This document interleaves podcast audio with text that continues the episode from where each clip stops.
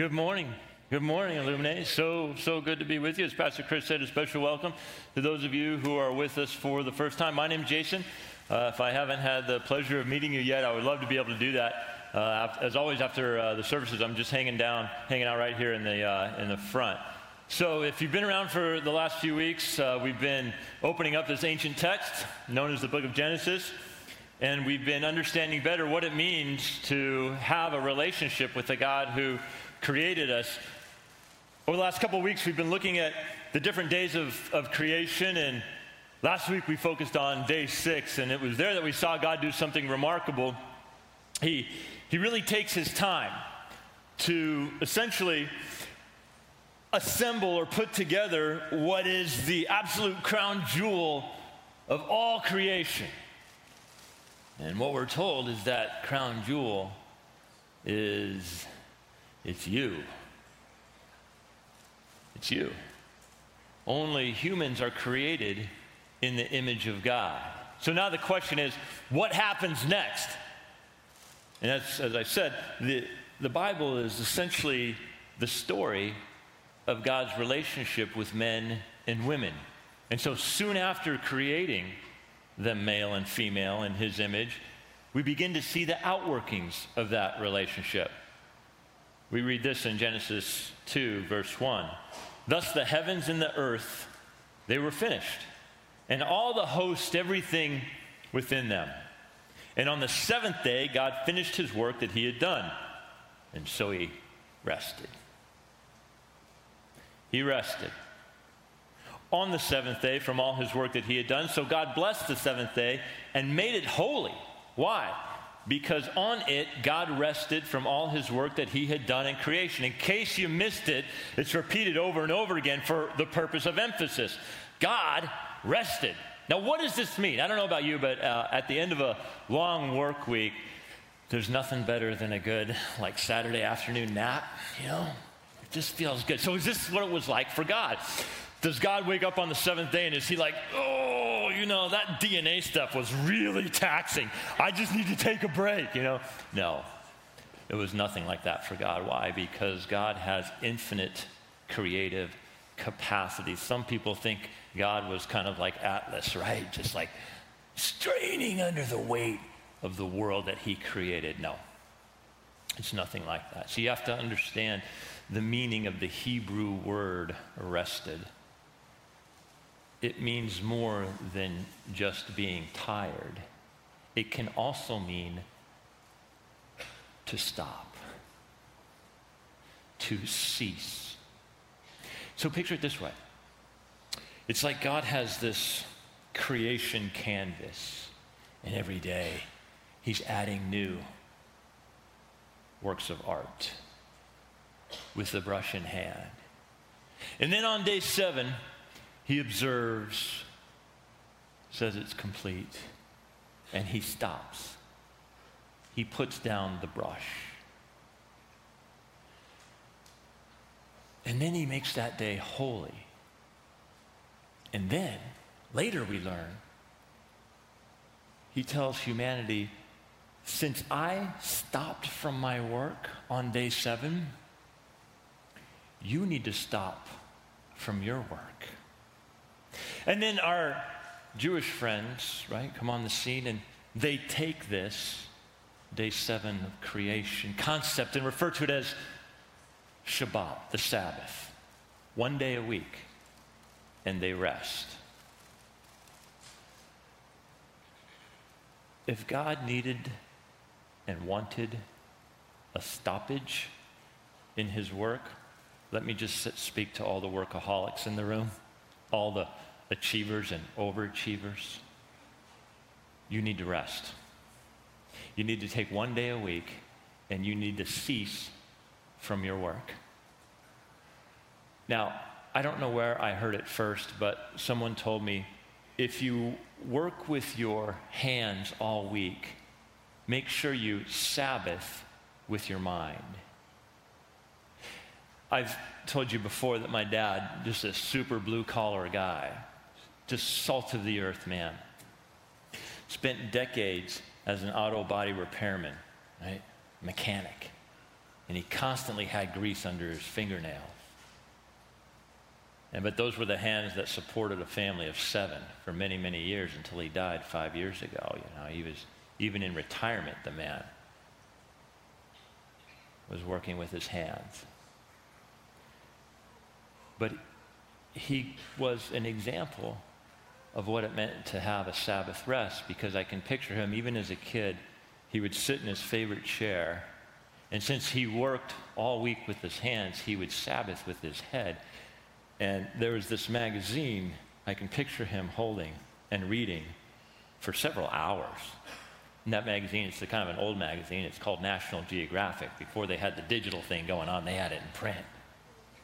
And he would sit and he would read National Geographic because it opened up the world to this man that had, hadn't really, just hadn't had a lot of those kinds of experiences until he got older and retired and actually went on the mission field. I, I remember having to explain to him when I got a doctorate what that even meant. He had nothing more than an eighth grade education. But the man knew the importance of a Sabbath rest. So for me, I work with my head most of the week. And so the way I Sabbath is I work with my hands. I'll do some little projects with my hands because that brings me some rest, actually. So there are different ways you can Sabbath. You know. The important thing is, the Apostle Paul mentions in the New Testament, let's not get legalistic over the specific day of the week, but let's make sure that we take a day and we just cease from the things that we are employed in, right? From our work. And I think it's important to ask ourselves if we aren't doing that, why? So let me just throw some reasons out there. It might be that uh, you know you're a workaholic. Uh, because you're greedy and you love to make money, so you never take a day off. Or you might be a workaholic because there are some things going on under your roof that are untended. And it's easier just to bury your head in the work rather than deal with some of the things that need to be taken care of. It can be for a lot of different reasons, but see, this is the goodness of God. He's like, look, I, I ceased on day seven from working. So it's good for you to do that, to reflect, to remember, to be refreshed. And we tend not to be good at it, especially here in the West. Verse 4, these are the generations, which is another way, if you were here a couple weeks ago, this word generations, you can actually divide the book of Genesis up by this phrase. These are the generations. Generations, generations means Genesis or beginnings of the heavens and the earth when they were created in the day that the Lord God, Yahweh Elohim is the Hebrew, made the, the earth and the heavens. So this is really interesting. We get an introduction into a, a special name for God because up until now, the word Elohim is the Hebrew word that's been applied to God. But now we read Yahweh Elohim, which is translated into English as Lord God. What this represents is significant because Yahweh is the personal name of God. So now what's happening is as God interacts with man, what he wants you to know is I'm not, I'm not distant.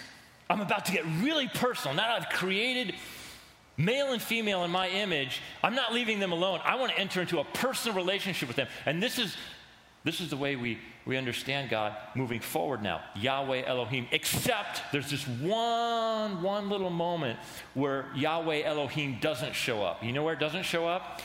When Satan and Eve are having a conversation about God. Isn't that interesting? They use the word Elohim, but they remove Yahweh. So, in other words, it's as if they're, they're described, they want to talk about God, but they don't want to talk about the personal nature of God. So, they just refer to him as Elohim. And so they remove God's intention to be in relationship, almost like keeping him at a distance, who he really is, while they're having this difficult conversation about the things he said. Almost like as if they're questioning, is he really that personal? Right? Does, does he really have what's in our best interest in mind? More on that next week. Translated into English as Lord God. Uh, for good reason. You know, it's interesting. The word Lord comes from the Anglo Saxon word that literally means bread. Is that interesting? The word Lord its root, the Anglo Saxon word means bread, and here's why. Back in the day, men of noble character, they would open up the doors of their home leave those doors open. And on the table inside the room, they would leave fresh baked bread for those who were in need. So, as you're traveling out and about and you didn't have the means to feed yourself, if you were poor, you knew that you could always go to the bread man's house, the man with noble character. You could go to the house of the, the Lord, and he will supply you with what you need. So, this is a really cool description of, of God, the one who is supplying what we need Yahweh Elohim. So, up until now, in chapter one, we've gotten these really broad brushstrokes of creation. But then what happens in chapter two is that we start to draw the lens in and we see the details, the outworkings of what we read in chapter one. So, there are some who think, well, the Bible can't be trusted because there's a big discrepancy between the creation account in Genesis 1 and the creation account in Genesis 2. That's not true at all. Chapter 1 is a broad overview. Chapter 2 simply draws the lens in so we, get a closer perspective of the details. So there's a little bit of rewinding back to chapter 1. You see that in verse 5. When no bush of the field was yet in the land, and no small plant of the field had yet sprung up. So we're going back now to the early days of creation. This is an explanation of the time when the garden was untended. Before the garden even actually existed, the earth was created, but it was, un, uh, it was untended. And, um, and this is what the situation was like. For the Lord God had not caused it to rain on the land, and there was no man to work the ground. But a mist, and the ESV, the English Standard Version, has a little note that translates mist as spring, and I like that. I think that's accurate because it describes these subterranean waters that were flowing. These waters were going up from the land and was watering the whole face of the ground. So there was, as of this point, not yet a rain cycle. It doesn't appear. So, how was the earth watered? Well, uh, you know, maybe a, a more relatable example would be as a kid, you ever have one of those reptile terrariums, right?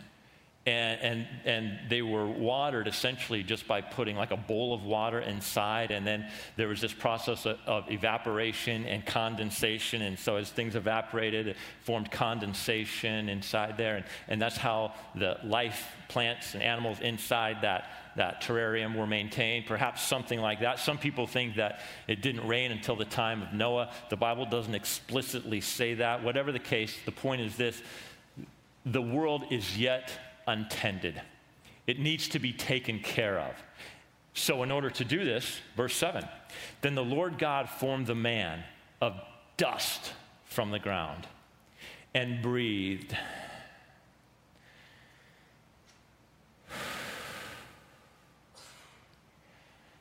He breathed into his nostrils the breath of life, and then the man became a living creature. This is the part of creation where God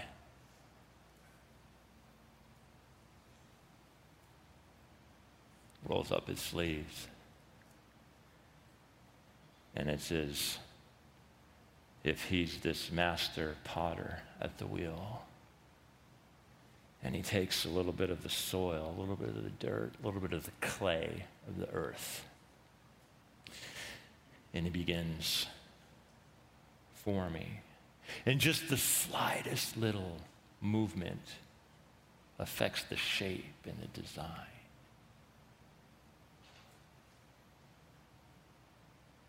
And of all creation, only male and female have this kind of divine. Think of it this way the same God that creates the tiny atom that essentially holds things together and is the basic building block for everything. The same God that creates the universe, which we believe now to be expanding, is the same infinite creator that takes the time for this very special creation. By the way, this in part, in large part, is the cure for some of you and your, your suicidal thoughts. This, in part, is the cure for your deep seated anxiety and depression. Because you are God's incredible, incredible, only you have God as the pattern. God has created so many things, incredible diversity, but only you are the Imago Dei, created in the image of God. The word, Hebrew word for form, describes very careful design. Isn't it interesting that we are created from dust?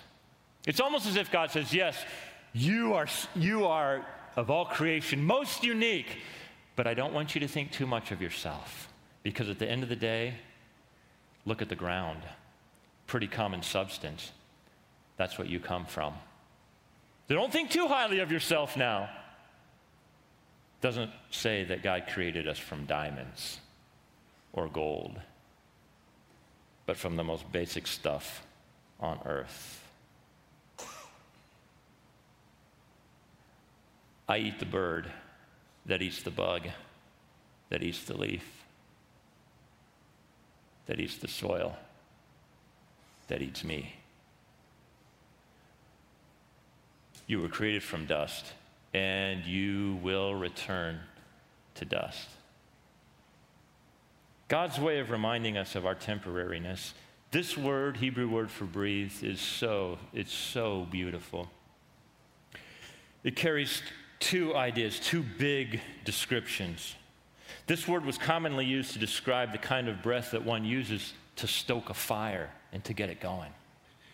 So, if you really want to get a fire going, this isn't the kind of breath you use. You don't go,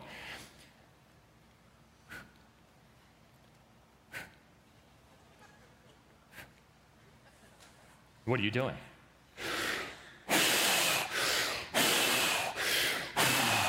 That's the kind of breath this word describes.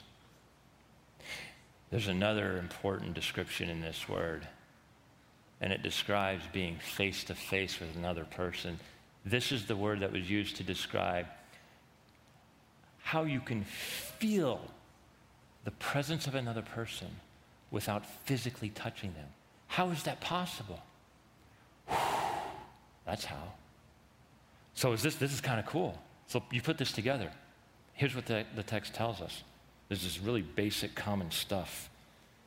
Because God, in His infinite creative capacity, can take and fashion into this creature. And so you have this face with nostrils. It's a face with nostrils.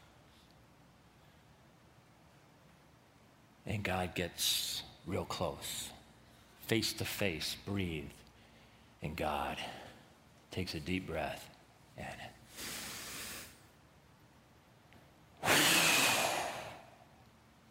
and suddenly that creature is animated. And in that moment, what was created from dust becomes immortal. Ah, is that cool? The intentionality behind God's design of man. There's so much more than meets the eye. Now, I want to take this opportunity to say thank you, church family.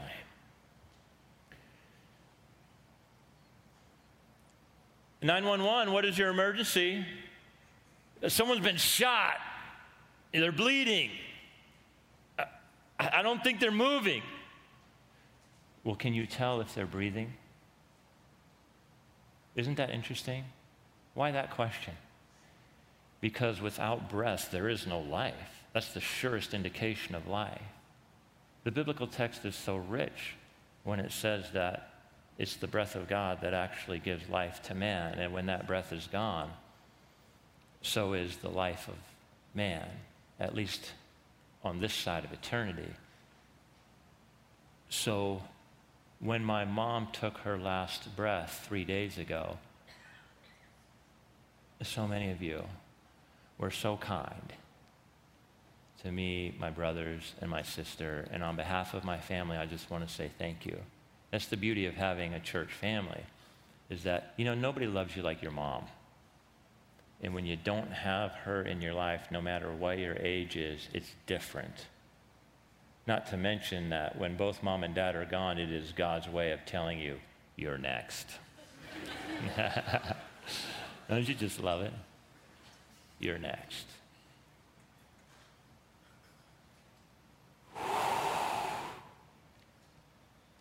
And Adam is animated. And he has incredible potential for glory and destruction. And the Lord God planted a garden in Eden, in the east, and there he put the man whom he had formed. From the perspective of Moses, whom I believe is the author of Genesis, this would have been east of Sinai, between the Tigris and Euphrates. That puts the Garden of Eden in modern day Iraq. The word Eden means delight. This is a delightful garden. And then we find out just how delightful it is. And out of the ground, the Lord God made to spring up every tree that is pleasant. Isn't that cool? God begins to bless man and woman with these great physical sensations of pleasure. Tree was pleasant to the sight, it was beautiful to look at. When you look at something, you say, That's beautiful. That's Garden of Eden language. That's where it started. Because in God's goodness, He doesn't just create you in this black and white world that's full of monotone. No, but He gives you the ability to have pleasure, pleasant to the sight, and it was good for food. Not only will it sustain you physically, but you're going to enjoy the taste And then there's these two trees that are super unique. Two one of a kind trees. The tree of life was in the midst of the garden, and the tree of the knowledge of good and, and good and evil. So picture the garden in all its beauty, but right in the middle are these two trees next to each other. The tree of life, the tree of the knowledge and of good and evil. And as we'll see next week, make sure you come back next week. Because between these two trees, the destiny of man would be decided. So, man is given the responsibility to tend this beautiful landscape. So, the Lord God took the man and put him in the Garden of Eden to work it and keep it. So, this is Adam before there was Eve. Let me speak to the men for a second. Men, it's good to work. Men, tend your gardens. See, the first garden God gives you is the garden of your own soul and life. Take care of it, tend it. Because if you don't, there's going to be some thorns and thistles and weeds that grow, and then it's going to become really gnarly for you. Tend your garden. Make sure you're uprooting the things that are robbing your life. You know, the healthiest way to maintain a lawn to prevent weeds is to make sure the grass is healthy. The best form of weed prote- protection is to make sure your lawn is healthy. Tend your garden, the garden of your soul. So, isn't this interesting? Now, as you come to tend your own garden, God perhaps may entrust you with other things to tend, other gardens. Perhaps it's the, it's the garden of being a husband. Tend the garden of your marriage. Perhaps it's the garden of being a father. Tend the garden of your children. But I'll tell you, before God gave Adam the garden of being a husband or a father, God gave Adam a job. Before he gave him a wife and kids, God gave Adam a job. It's good to work. Now, at this time, work wasn't quite like what we have because sin hadn't entered the world and the ground had not been cursed. But there is a sense that work was meant to bring satisfaction. And the source of some of our dissatisfaction right now in our culture is that man is not working. Tend your garden. Now, what happens next is, in my opinion, one of the most fascinating details in all of creation. Verse 16 And the Lord God commanded the man, saying, You may surely eat of every tree of the garden, but of the tree of the knowledge of good and evil you shall not eat, for in the day that you eat of it, you shall surely die. Life was at the center of the garden, but so was the potential for death. eating from the tree of life logically would have perpetuated life. But there's this other sharp distinction there um, eat from this tree, and you will die. And just one restriction, we talked about this a couple weeks ago. God gives incredible freedom. Just one restriction. But we always want what we don't have, and we don't like being told what we can't do. Uh, this is not to say that up until this point, if Adam had not eaten from the wrong tree, that he would have had eternal life. I like what John Calvin says. He makes an insightful comment. He says, Adam would have passed from earth to heaven seamlessly and without the pain and struggle of death. But when he ate from the tree, all of that changed. It changed. In Hebrews, we read about this guy named Enoch, and he was living such a righteous life that he never tasted death. God just took him from heaven to an earthly experience. And so perhaps, perhaps maybe I'm speculating a bit here, that's what it would have been like for all of mankind. Uh, but as we'll see more next week, uh, it wouldn't be so. God creates things perfectly, no intention for any of his creatures to die or suffer or, or be sick or in, in poverty or be in any kind of danger. But he made it clear that there would be a very unwanted consequence if he was disobeyed. So um, note that Adam uh, had an invitation to eat from the other tree as well, the tree of life. And uh, it doesn't appear that he did. Um, why? Because at its core, Adam was facing a temptation that you and I face every day. And the ten- temptation was this Adam was being tempted to seek wisdom apart from the wisdom of God. Let me repeat that. Adam was being tempted to seek wisdom apart from the wisdom of God. And so, what's interesting is that when Jesus comes on the scene, he's actually described as the second Adam. And so, in some ways, his life parallels Adam because there's this point where Satan comes to him when, Jesus is out in the wilderness and, and Satan tempts him.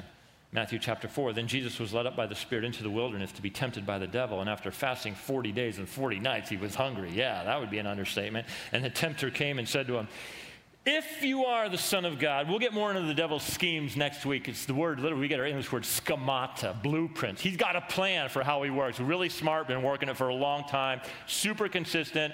Why change what's so effective knowing human nature? It gets you to question if you are the Son of God, command these stones to become loaves of uh, bread. Now, you're saying, hey, Jesus, go ahead and flex on your own apart from what God might want for you. Because you, if you have the power to do it, act on your own. But Jesus answered, It is written. He takes them back to the Word of God. Man shall not live by bread alone, but by every word that comes from the mouth of God. You see the game that Satan plays? He's crafty been at it for a long time. His main line of destruction would be this don't rely on God, rely on yourself. Why would you give up your personal autonomy? Well, that's what Adam chose, and it led to death. So, what you do with God's words is everything. Let me repeat that. What you do with God's words that's everything. Because we are all wisdom seekers. You're all receiving wisdom and truth from someone or something. And you know what's interesting? It's like every day we're, we're, we're faced with these two trees. Right? I can, I can choose to eat from the tree of life, which represents the wisdom of God, or, or I can choose to eat from the, the tree of the knowledge of good and evil, which represents my own wisdom. And here's what's fascinating.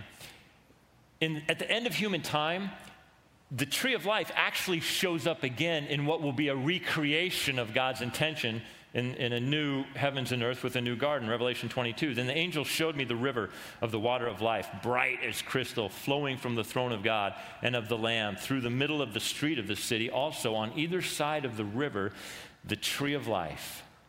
With its, then you get this is you ever wonder what the tree of life looked like in the garden? The tree of life with its 12 kinds of fruit, yielding its fruit each month. How cool is this tree? This is like a fruit of the month tree. You can't even begin to understand what a recreated Garden of Eden is going to look like. It's going to blow your minds. This tree doesn't even exist right now. The leaves of the tree were for the healing of the nations. No longer will there be anything accursed. Uh, this is all language that takes you back to Genesis chapter 2. But the throne of God and of the Lamb will be in it, and his servants will worship him. They will see his face, and his name will be on their foreheads, and night will be no more. Remember when we talked about how when God creates, one of his first acts of creation was to separate light from darkness? That comes before the sun is created. And we said, How is that light brought? It's brought by the very presence of God, because check this out night will be no more. They will need no light of the lamp, of lamp or sun, for the Lord God will be their light. When God shows up in creation, what happens? He's just light. And they will reign forever and ever. And he said to me, These words are trustworthy and true. And the Lord, the God of the spirits of the prophets, has sent his angel to show his servants what must soon take place. What takes place is the return of Jesus. So let me just uh, wrap it up by asking you this question What is the source of your wisdom? Hebrews chapter 4 describes the Bible like this For the word of God is living and active. Here's how sharp it is sharper than any two edged sword, piercing to the division of soul and of spirit. It can, it can divide what is immaterial. Pretty sharp of joints and, and of marrow and discerning the thoughts and intentions of the heart. If you really want to know what's going on in your mind and heart, read your Bible because it's going to tell you the truth. So, uh, let's see, let me put it like this Which tree are you eating from? Because one tree contains fruit that will actually nourish your soul. Another tree, you know what? It's like this. It's like one tree has the, the fruit that will feed you, nourish you. The other tree, and here's the sinister thing about it again, more about this next week. I, actually think that fruit, it looks really good. You pluck it and you begin eat. You, you look at it and you're like, oh, how beautiful is this? How beautiful. And then you bite into it. And you know what you realize? Wait a minute, this is wax fruit. You ever notice how beautiful wax fruit is? It's gorgeous. It's the platonic ideal of fruit, but it's not real. Oh, but man, does it look good. Uh, it looks good enough to eat. And so, have you ever had a mouthful of wax?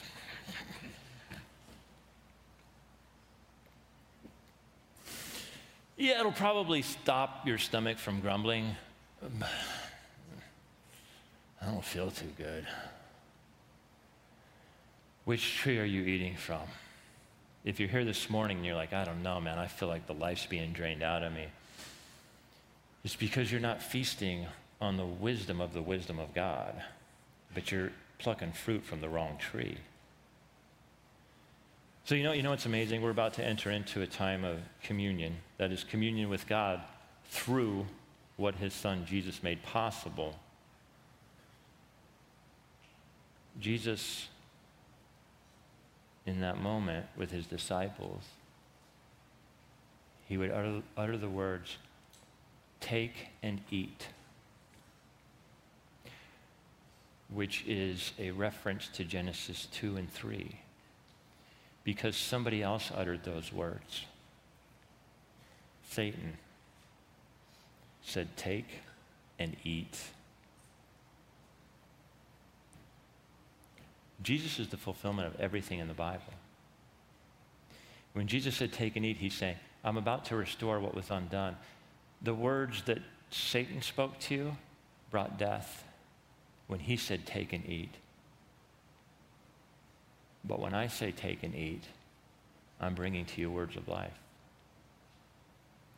So, Father, as we enter into this time, God, by the power of your Spirit, would you just, uh, would you bring it? Would you